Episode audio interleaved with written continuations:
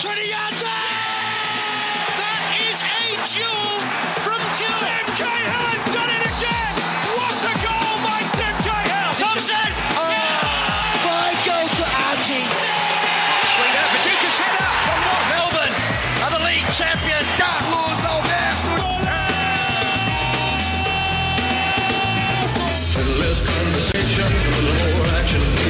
On 1116 SEN, the Four Diegos. Yes, here we are back on a Wednesday night. Rodrigo Rodriguez with you. We're back from Brazil. Vinny Venezuela is in the house as well. Sorry, Thank you very much, Rodrigo. Vinny Venezuela.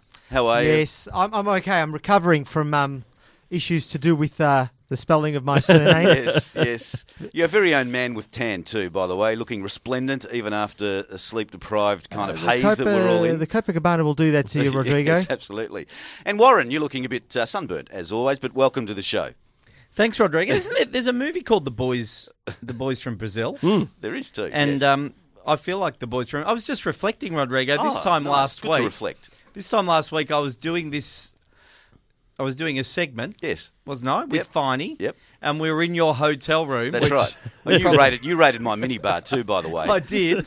it was it was about ten o'clock in Sao Paulo as we right. were looking out on the, you know, the um the helicopter. and the power lines. yeah, it was amazing, and here we are this week. I know So it's amazing. It's, good yeah, to and, be and here. we, we got here. You know, there wasn't any travel involved. Anyway, we just osmosis. We're back, and Carlos Alberto Diego. Yep. you're looking refreshed. No, I'm not. That's a lie. It is a lie. Sorry, Uh. I'm, a t- I'm actually glowing with a tan, but I'm sleep deprived. And Yeah. uh, 40 hours the trip back. Would you believe? yeah, it was a bit longer than that. I thought, Carlos, given Yeah. the drive from Sao Paulo to Rio. But uh, yeah, uh, Vinny. By the way, Yes. just just on the whole Venezuela thing, Yes. you, you, you're upset about the name. Our listeners out there won't know unless they've been to our Facebook page and seen the video Hmm. about this. Do you want to quickly explain why you're upset about the Venezuela or Venezuela name Well, being tainted? Good, good you raise that too, Carlos. Yes, well, we were as as tour leaders, we were given special shirts. Yes. because it was sort of our tour From Premium We- Sport Tours, From which we Premium loved. Sports Tours, you Yeah. did a fantastic job. But for this one little uh, oversight, Spell check, But, uh, spell check. they had all our names on it, so there was Carlos Alberto, Rodrigo Rodriguez, War- Warren Diego, and there was Vinny Venezuela, Venezuela, and it was it was very upsetting. They forgot because- the E. They forgot the E. And who- if anyone's going to notice the, the lack of an E in Venezuela, it's going to be South Americans. And Yeah. when you go to the, the heart, the beating Yeah. heart of South America with a shirt that says Venezuela. Yeah, when we walked up Ipanema Beach, I was thinking I, I'm I'm the wingman for Vinny Venezuela, but Yeah. uh, I was a wingman with no with no plane. yeah, you almost got mugged, actually. yeah, I know. Uh, There, there were people in favelas getting angry about that shirt and the misspelling. but anyway, Oh, look, we had a fantastic time, and uh, yeah, again, with uh, thanks to Premium Sport Tours and, and everyone on that tour. If you want to check out what the tour was like and get a really good vibe, relive the tour. relive the tour with the Diegos. Vinny Venezuela, Venezuela, what do they do? well, all you need to do, if you go to facebook.com forward slash Fortiegos, you, uh, you can check out our Facebook page, and there and thereabouts are, are many of the things that we did. Uh, we took heaps of uh, videos, we lots of photos of everyone on the tour, Some There game nudity? shots. There's nudity there. there is some nudity, so the kiddies, Yep. the Chest kiddies hair. will need to look away. Yeah, and for those uh, who, for those uh, husbands out there, yeah, for those husbands out there where the wives have gone to bed, go to the video with the Argentina Argentinian girl singing prior to the game Yes. at a Mar- Dar- Diego Maradona barbecue that we were at. Uh, I'll tell you what, if you want to get a sense of what it was like on Ipanema Beach, uh, the drum beats and the uh, and the, the- just the, the sounds of football and the sounds of uh, the romance around the game, just uh, watch her start singing some uh, beautiful, beautiful Brazilian music. yeah, it wasn't wasn't until I saw that video where I thought, hmm, Warren and I opted for the Sugarloaf Mountain tour, like a, like an old couple. Yeah. But anyway, no, that was good too, wasn't it, Warren? There was nothing wrong with Sugarloaf It Mountain. wasn't. We got some lovely, Lovely- shots, lovely pictures. lovely, Yeah, lovely, lovely photos pictures. of Rio. Yeah, I wish I was you know, there. Yeah, And The I fog. can, the other thing I wanted to state was the budget for the tour was going beautifully till the last night, and Carlos took us out to a Brazilian barbecue. Yes. What's that price? That's right. That's right. Gee, yeah, I'm still going to pay the bank manager for that one. But anyway, we're back, and the football. Yes. Football. How good has the football been? We'd love to take your calls tonight on 9429 1116 and also your text messages, messages on 0433 98 1116. We'll get to the hot topic in a minute. Yeah, but uh, maybe the, the calls. If you give us a ring, what are you what are you loving? What are you loving good about the, the World Cup at the moment? We've just told you what we've loved. Yeah. and we're not even at well. Now we've got back to Melbourne. It's a sudden death stage, so we'll enjoy that. But from the group stage, we just love being in Brazil. But what have you been loving about the World Cup watching it on TV? Yeah, 9429 1116. We're at the, uh, we're going to come to the quarter-final stage, but uh, let's just quickly go through the results, and we'll talk about Australia in a minute as well. But uh, Brazil uh, defeated Chile in uh, penalties, um, 3-2. Colombia defeated Uruguay 2-0. France defeated Nigeria 2-0. Uh, Germany defeated Algeria in extra time 2-1. Netherlands defeated Mexico 2-1. Costa Rica uh, defeated, defeated Greece uh, in uh, in on penalties, five three. Argentina defeated Switzerland one 0 and Belgium defeated the United States in extra time two one. Just a couple of facts. I'm just keeping going with facts. Is this a you know, Brazilian travelogue? It's not a Brazilian travelogue fact. Although Iguazu Falls would have been really good to get to, just very quietly. But um, you know the the Brazil Chile game was the most tweeted sporting event in the history of sporting events. It out um, it was it out tweeted the last Super Bowl as the most tweeted event. And interestingly, the second French goal, and I never realised this, the second French goal, I think it was Pogba.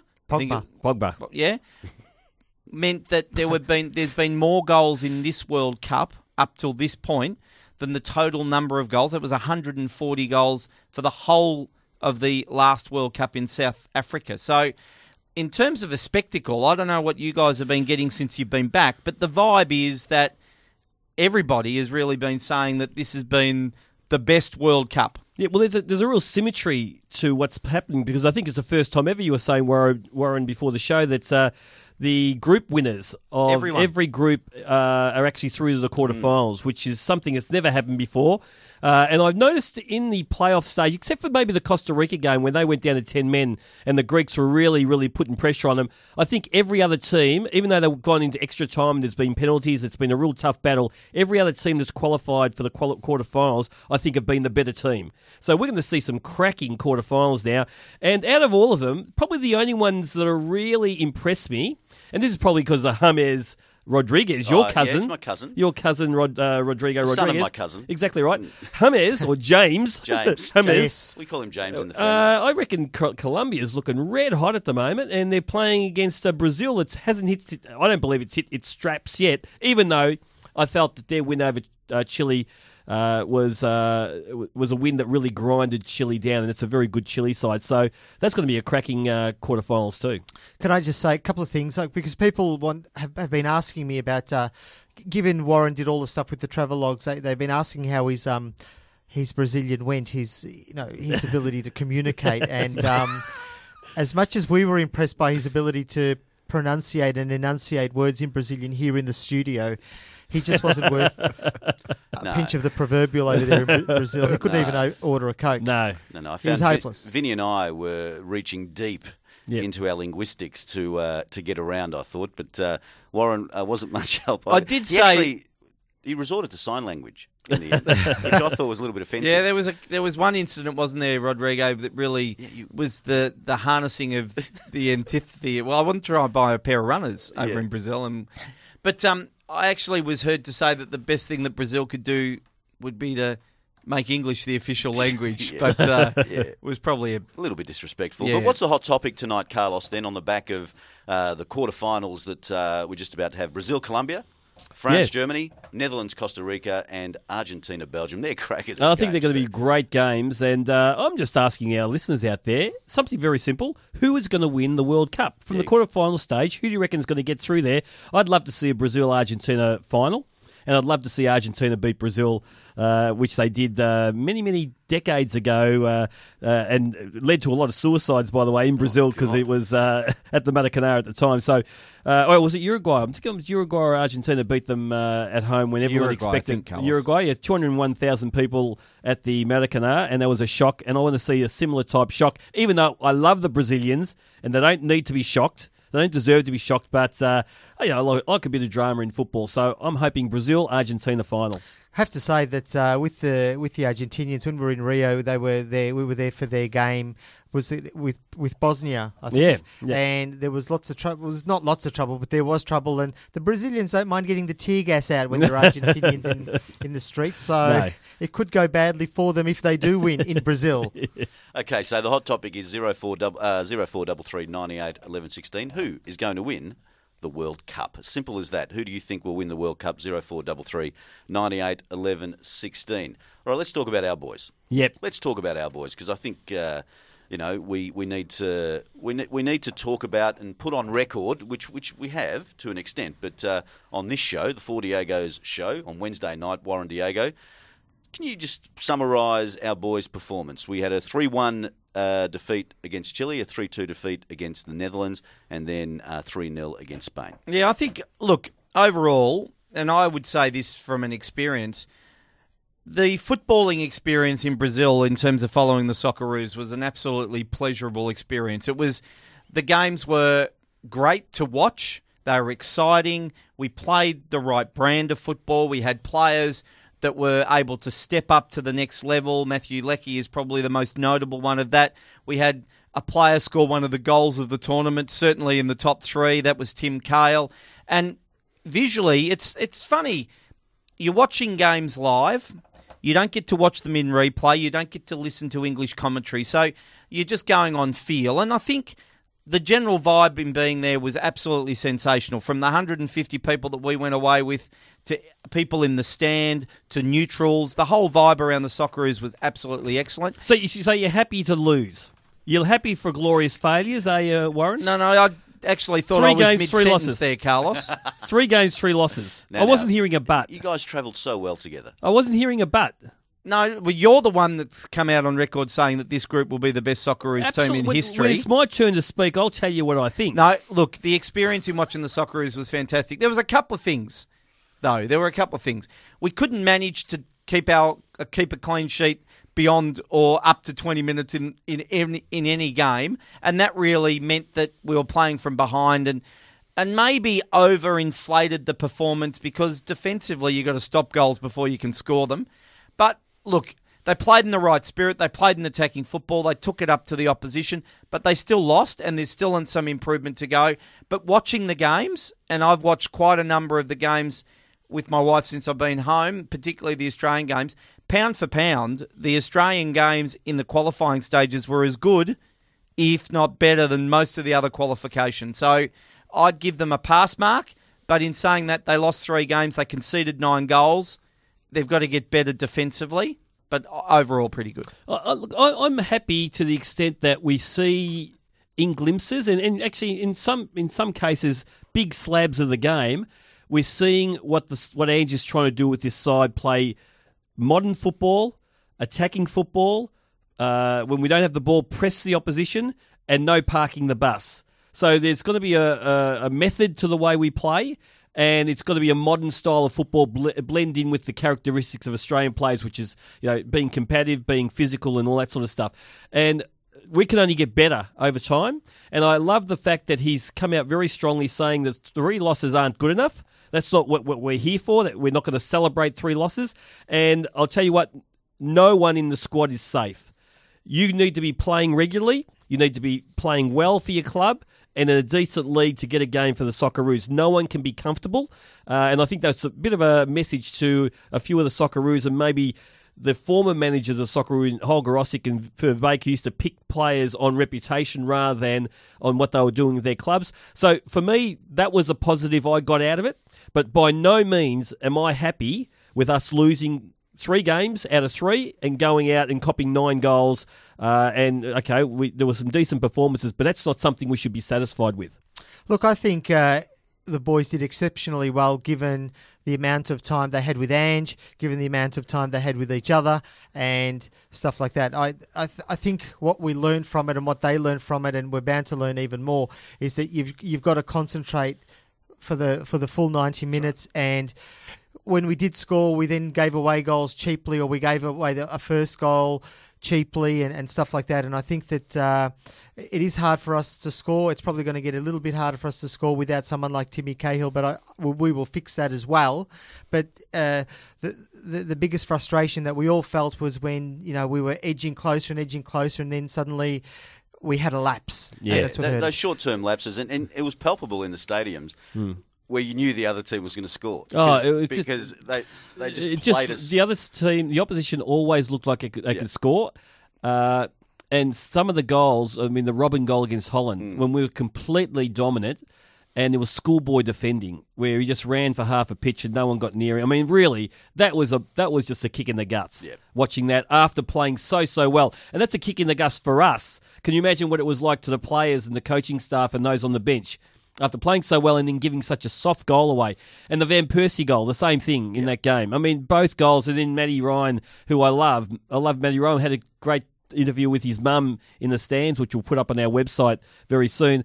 Uh, you know, his mistake. I mean, really just letting in uh, the opposition with really soft mistakes. Mistakes. So I'm really hoping, with as the team evolves and stuff, that that'll be cut out, and so suddenly we'll be much much more solid in that area. Nine four two nine eleven sixteen. That is the talkback number. We'd love to take your calls. Tom in Caulfield's called us and wants to talk about the coach, Ange Postecoglou's tactics against the Dutch. Welcome to the show, Tom. Hey, how are you? Very Good, mate. well, very well. Tom, did, Tom, sorry, before you start, did you miss us? Uh, a lot. Oh, good on you, buddy. You hesitated, That's very Tom. nice. yeah, not happy about the hesitation, but We're a little bit jet lagged. Yeah. Um, the system's starting to work again. But uh, but uh, what what would you like to say? Um, I, I have to say, other than Leckie, I think it was the first time I've ever seen.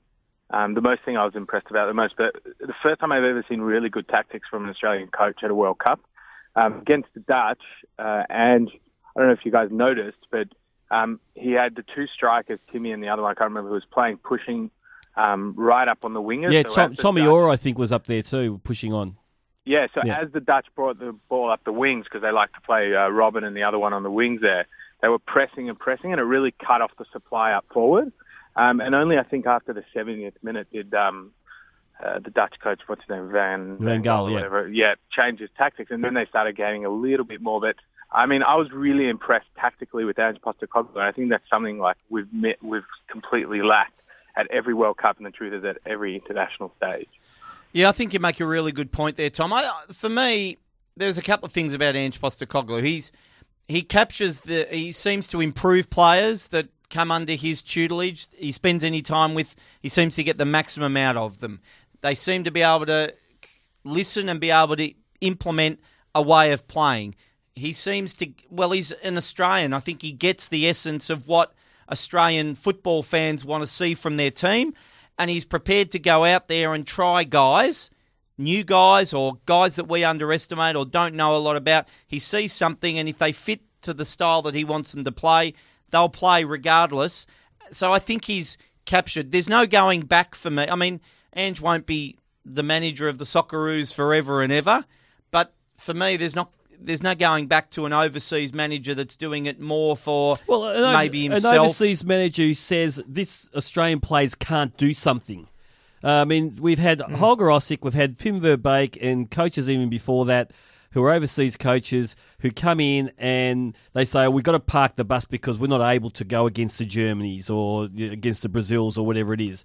And what we've got here is an Australian coach is saying, I'm sick and tired of hearing that. Our players are as good as anyone in the world, but they need to have a system of play, and that's what he's breeding into them. And that's what I think the the measuring stick is actually been set now. The line's been set that anyone who comes in in the future, we won't believe if they turn around. In fact, you should kick them out of the job interview if they suggest that the Australian players can't do something. Now, I'm not saying we're doing it very well at the moment or even perfectly, uh, but so, but if we keep on working over the next four years, things are possible. You know, maybe quarterfinals might be possible if the players keep on improving at club level, and as a team, when the when the Socceroos get together, they keep on improving the brand, and as Vinny says, we keep on concentrating throughout the 90 minutes. Thanks for your call there, Tom. Um, the other thing I was going to add, Carlos and boys, is is this is the World Cup that teams like Costa Rica and, and Colombia and the USA, these are the people, you know, they're not expected to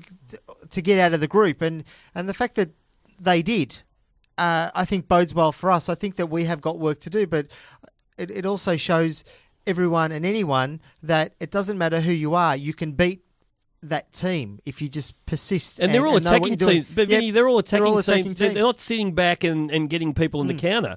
And that's what I liked about this World Cup. I can't think of a team that's actually done that.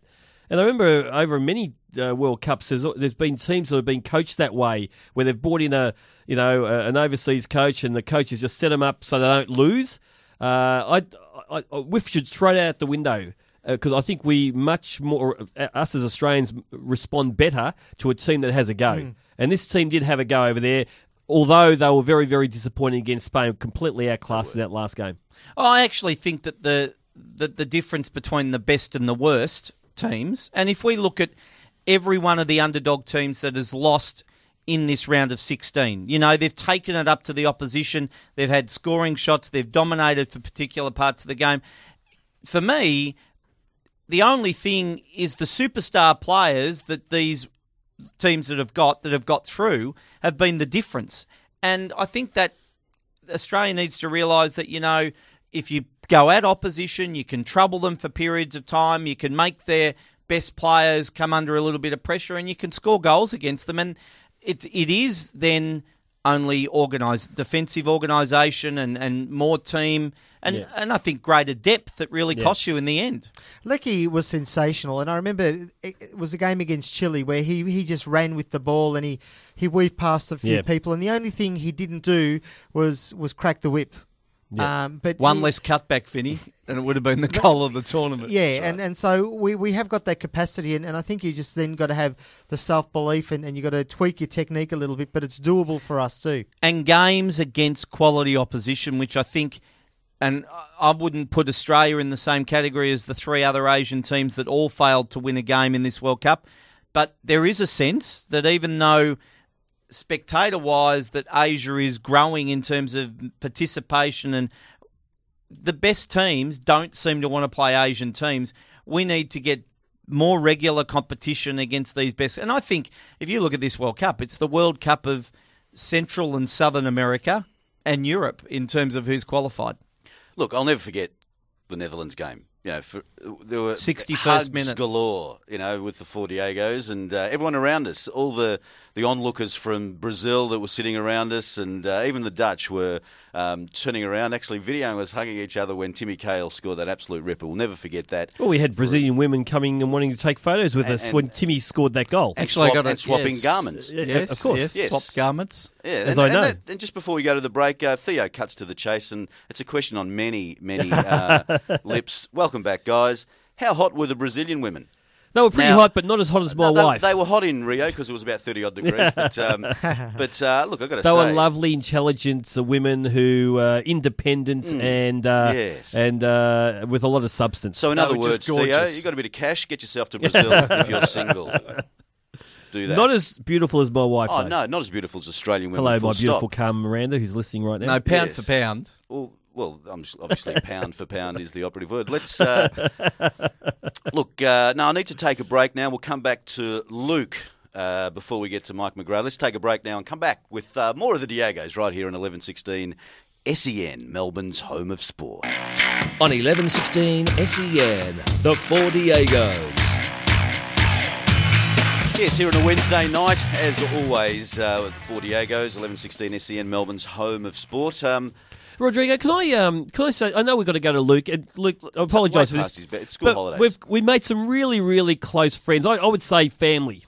Uh, Yeah. uh, with our tour, Well, the Samba Rumba, so closely yeah. Samba Rumba La Bamba tour. I know they're listening uh, from all over Australia. Uh, they they promised that they would listen tonight, and uh, some of them are still over there listening to us on the web. I want to say hello to uh, Oi Oi Oi. Oi. Hola. Oi. Hola. Bon to, dia, to bon dia. all our great friends from the Samba Rumba and Lambamba tour. What a fantastic tour. We enjoyed that Now, Carlos, more than sorry, they did, I reckon. The was listeners fantastic. may not know, but in Brazil, when, when they greet each other, they say "oi." Oi, yeah. That, do. that's how they say "g'day." Yeah, it, it actually was funny because when the Aussies sort of walked up and down the streets, you know, Aussie, Aussie, oi, oi, oi, Hello, what, hello, what he hello, meant to hello. the, yeah, it's hello, hello, hello. And this is another little interesting bit of trivia. When if you're watching a game and you see "oi" written on the, um, uh, you know, as ad- Yeah. advertising, that's uh, that's actually their phone company. That's like an Oh, Optus so ad. that's Hello. "oi." Yeah, there you go.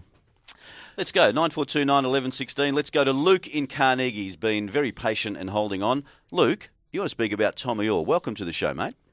Hi. Um, you know when uh, I got up to watch Australia, Good boy. and um, Tommy Oar uh, passed it in, but I thought he should have taken the shot. Mm. He just, I don't think he had the confidence. I agree with you. Um, That was against Luke. Holland, and he and he crossed it to Matthew Leckie, who chested it right. from six yards, and a, a, you know, and unfortunately, then they the- went on and scored. Yes. Yeah, that's in the absolutely next- uh, the great. play. Great pickup there, Luke. It, uh, yeah, that is uh, a, a point that very, very frustrating, and we sort of talked about. You know, why didn't he pull the trigger? Because he could have scored himself, and he's, he has got a great shot in him. But the crossover, why didn't Matthew Leckie either try and volley it or maybe a diving header, which someone like a Van Persie would have done? So it's one of the frustrating things. I reckon Matthew Leckie probably would have nightmares about that moment, and even To- Tommy Oar. But uh, I think one of the players who probably could have performed better during the tournament would have been Tommy Oar. He probably a bit substandard, uh, probably pushed off the ball. Bit. really light. Yeah, I mean, but- he is small. But, you know, but he has played, you know, top level football in Holland for a number of years now. So I'm not sure what happened there, and uh, probably he was probably not at his best. I have to say, and with Tommy Oar is a brilliant player, but I don't know that he had the World Cup that he was hoping to have either.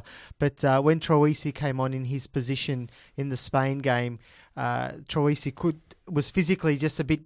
Has got a bit more weight about him and was holding his own a little bit better than Tommy Oar, who would who tended to get swatted off the ball a little bit, unfortunately. Absolutely. Just before we go to uh, our next caller, will be Mike McGrath. The Colombians' goal celebration is uh, to be the best thus far versus Greece. It was like a hardcore air jazz band. Yes, they are pretty cool, aren't they, the Colombians? it's about the Yes. team that celebration. It's not about stacks on the mill.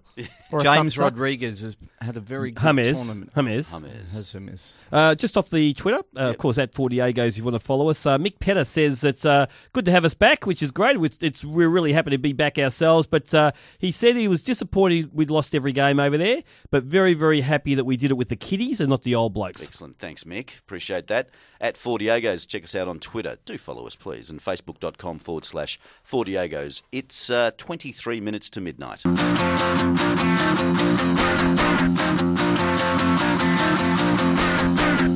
Yes, do like the time calls. Let's go to our man in the UK, our page four guy for the Sun, Mike McGrath. Mike, welcome to the show. Yeah, welcome back, guys. Hope the uh, Caipirinha hangover is uh, kind of Geez, they are started by now. They are very lethal They uh, weapons. I tell you now, you can't have more than three. It, da- it did Or strange one. things to me one night in Venezuela. Hey, Mike, uh, of course, you've got Rodrigo, Vinny, uh, Warren, and Carlos now. Now, we're back. Um, obviously, the English boys were back uh, much sooner than uh, they'd hoped. How, how's it been over there in the UK given their uh, first round exit from the World Cup? Well, I mean, the World Cup itself, everybody's loving it, as you guys are as well. It's um, you know the, all, all the games it seems have you know have been real thrillers, and unfortunately, you know England haven't been part of it, and uh, we've been kind of the forgotten guys of the the tournament. Um, you know, even Australia, uh, you know, providing one of the all-time great World Cup goals. Uh, Tim Cahill kind of going on Twitter and saying how much it meant for him to play for Australia. And like, unfortunately, none of that kind of passion um, or skill in terms of what they produced um, came across fr- from the three Lions. So it's pretty, uh, yeah, pretty disappointing summer for us. But luckily, the other countries have kind of, um, you know, picked up the baton and and and, and performed well, uh, uh, entertainment-wise for everybody. Mike, it's Carlos. Do you think the English national team has become more irrelevant? Uh, I mean, I know the EPL is something that's always at the forefront of all the English supporters, but you know, there's always high hopes when you go to a World Cup. Probably expectations a bit too high normally. This one here, there was low expectations. You failed in the group stage, and it doesn't seem to be the outrage that you normally would get. So, do people care any more about the England national team? Unfortunately, uh, the honest answer is no. I mean that, that the Premier League is the global game now for us. It's it's a great product, and we're proud of it. But it's really got, gone to the detriment um, of, of the England team, and it's um, it's really sad actually that that. that um, that this has happened because it used to be like people doing everything they can to, to play for England, every you know, put wear their heart on their sleeves, when they when they're out there with the three lines on their chest. But now, um, you know, we've got a lot of people dropping out, a lot of a lot of retirements, and um, and people who probably care more about club football than they do about the national team, which is uh, which is not great. Mike, it's very interesting. We were in Rio and we were at a restaurant, and there was a table of English guys who had flown over. They didn't have any tickets, but they, they wanted to be part of the action, and that was that was so impressive because you know that that's a lot of commitment there for for your national team that that didn't deliver. But I was going to say the game against Italy was uh, was full of promise because it was very competitive, and you guys were plucky, and you didn't lay down and and and and, and you fought back, but then it all went downhill. Uh, is is was there any sort of deep sort of discussion as to what went wrong the, the next two games? Yeah, well, I mean, there there is also the, the kind of the Manaus conspiracy theory, um, where you know where people who played in Manaus uh, first round of games then really suffered because it, it was uh, the conditions really zapped a lot out of them. There, there was that, which also happened to the Italians and a couple of others as well. Um, but you know, the, the inquest really is that we just probably probably weren't weren't as good as as the other three teams. As simple as that, really. I mean, Italy. Um, uh, there was a theory that Italy probably would have done with a would have, would have, would have settled for a draw, but was so attacking in that first game that it kind of uh, stoked Italy, and they came on and they, they won well. And and then I think you know, Luis Suarez was the difference between England and Uruguay in the second game. Uh, and then and then the third game was an, irre- uh, an irrelevance, really. Um, so those first two games uh, was where it all went wrong. Um, and uh, yeah, it's, it's, it's pretty pretty stark times. Mike, you mentioned Luis Suarez, who had his um, who had his fill of uh, an Italian shoulder. We actually chose um, certain parts of a cow at a Brazilian barbecue, which Louis obviously didn't get to. But um, in the subsequent aftermath of Luis Suarez and his biting and his four month ban from all football, it seems to me that Liverpool almost seem relieved in some way to actually be given a means by which they can part ways with Luis Suarez. I'm wondering, from your point of view, if you were Liverpool and there seems to be one clear option, and that's Barcelona, would you take the cash and cash only, or would you be looking to negotiate this sort of Alex Alexis Sanchez plus money from Barcelona for Luis Suarez? How do you think it'll play out? Uh, well, what I would do is keep him at Anfield like they did one year ago. But how I think it'll play out is that they probably will sell him now to uh, Barcelona because they probably have had enough of him. Um, you know, a three times biter and everything else that goes with it um, doesn't really sit well with uh, the Liverpool proud tradition that they do have at, at, Anfield. But um, that that's how I think it'll play out. But personally, I think they should keep him. Um, there's not many players around in the world like him, um, and they stand a much better chance of success with him rather than without him, regardless of um, what he does uh, when he sees a red mist. I think that's the that is why you're a manager um, and why you have to kind of coach players. That that's your job, really. That that's my opinion. It, it's not. Yeah, I, I can't say it's shared by many people. Um, but I would definitely try and keep him at the club. Mike, I saw a very cheeky tweet uh, this morning. It said something like, "Given that uh, Suarez can't play any competitive games for a while, surely he could go to Tottenham." yeah, there's a few, but it's it's um it's who can afford him as well. Yeah. I, I don't think many can afford him. So, I mean, as a Spurs fan, I'd I'd gladly have him, and I suppose that's my point as well. You, you, you'd have you'd have him in your team, regard with all with everything that comes with it. I'd still have him in my team, and, not in my living room, but in my team. Yeah. Mike, uh, or a dinner party, you wouldn't have him at the dinner party. You wouldn't get any food. But uh, uh, Mike, I really agree with you. You know, uh, you know, why would Liverpool want to let him go uh, if Barcelona is willing to take him on, and their one of their major sponsors is UNICEF, mm. so they're willing to put it all behind them. Uh, why would Liverpool let go a player who? That it will continue to have an, increased value over time because he's just improving all the time. He'll help them in the Champions League. Um, and he's a he's a guy who who's this mis- misdemeanor didn't happen in the Liverpool shirt. It happened in the Uruguayan shirt. So I, Yeah. I would be surprised if Liverpool let him go. In fact, I think it'd be stupid for Liverpool to let him go.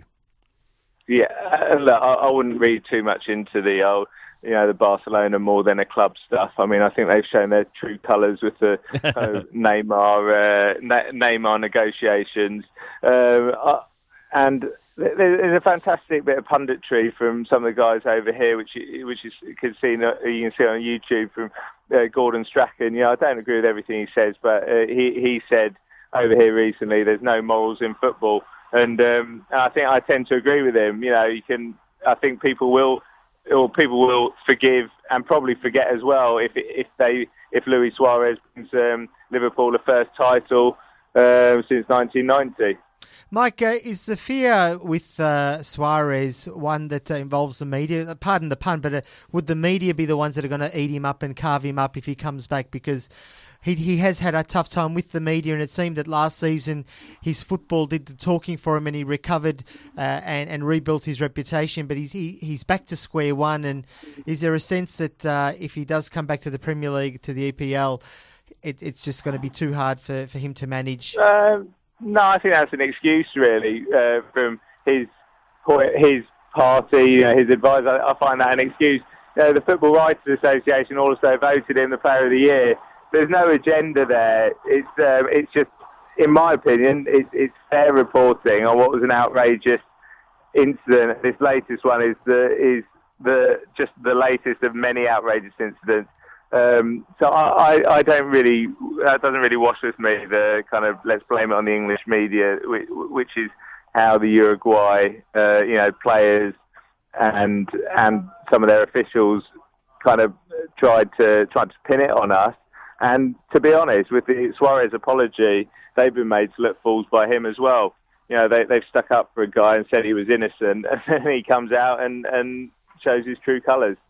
Now, Mike, a final one from me. There's no doubt that you pay overs if you want an English player from another club coming to your club.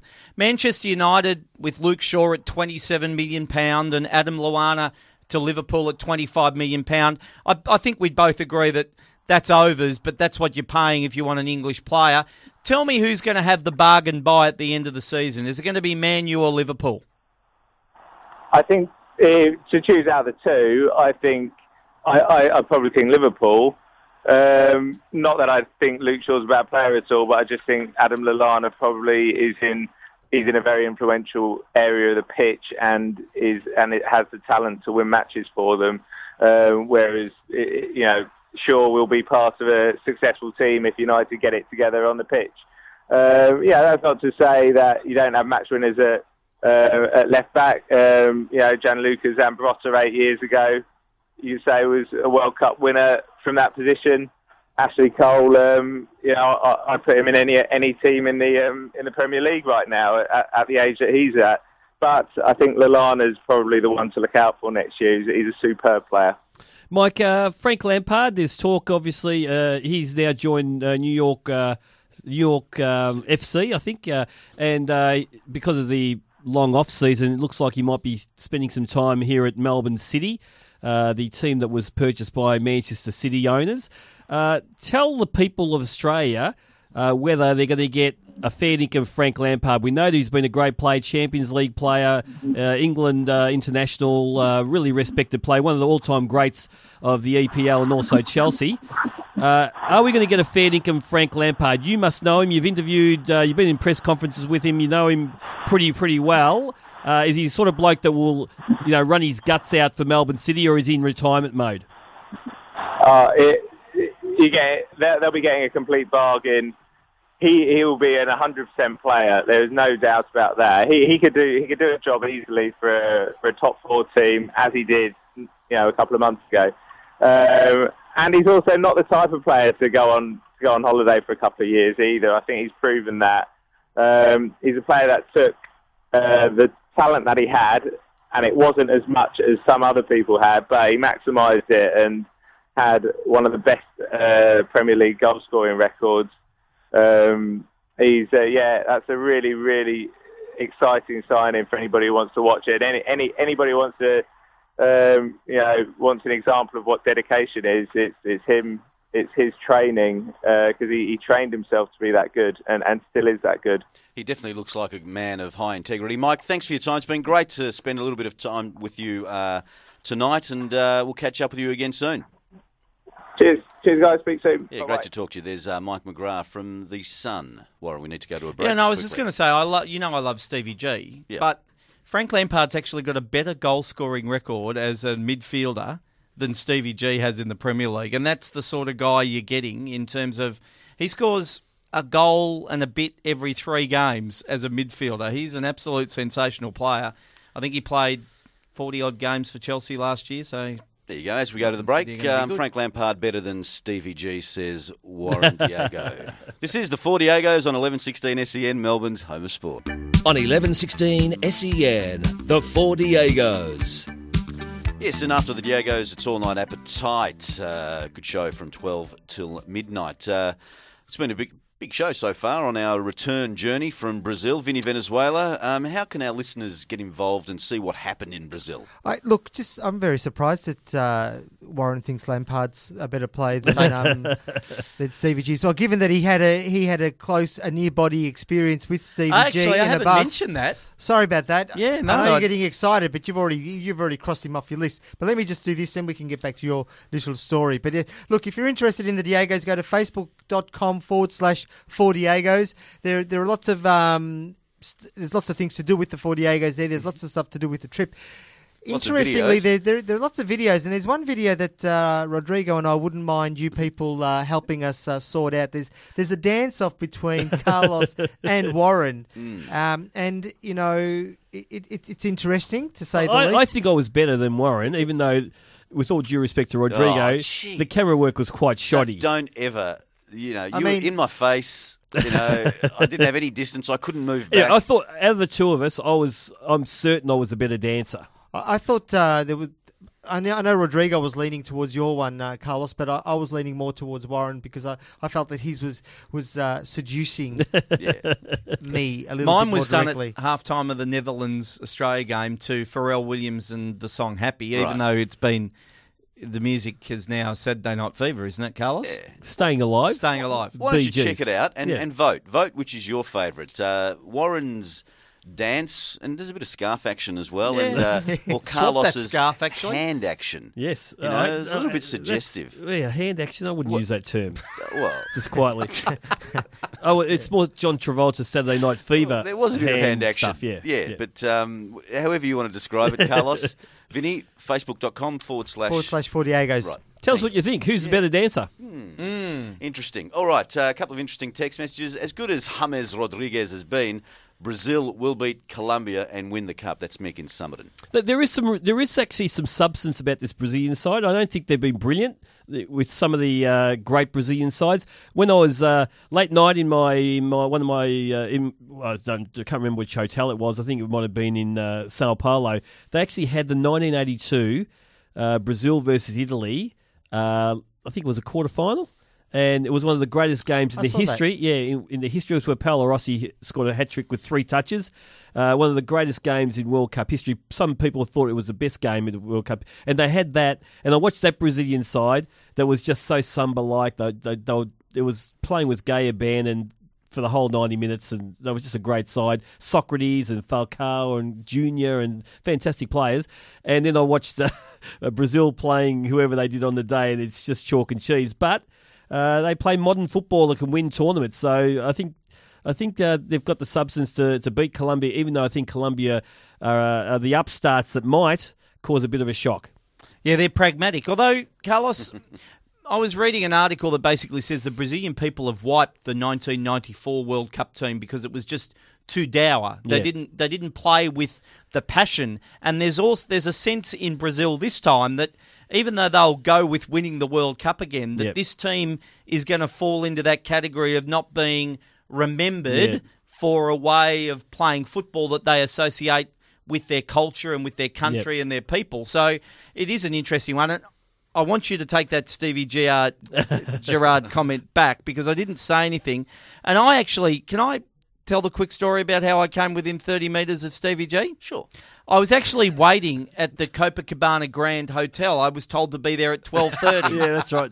12.30. We stood you up. Don't be late by But Carlos. you're also told to have a working phone in Brazil. and I ended up having one that was better than Carlos that almost saved us, Rodrigo, if you actually remember, if we go back to that. But um, I was waiting there, and I'd be really interested to get SMS feedback as to when your friends are late. How long do you wait there for? What's a reasonable time to wait? Well, I waited for an hour or so, and then all these um, armoured vehicles were coming past, and I was thinking, oh, this is a bit strange. It was the English bus. And I'm there on the corner, and there across. My eyes meet his from 20 metres away.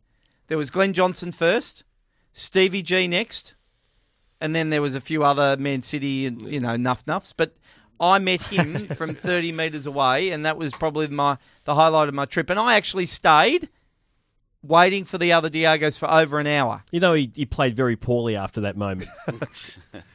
What what amazes me is that uh, this is Stevie G's is the guy's hero, Mhm. and Warren couldn't take a photo of him with his iPhone. but he, I said, "Did you take a photo of Stevie?" He goes, "I didn't have my camera."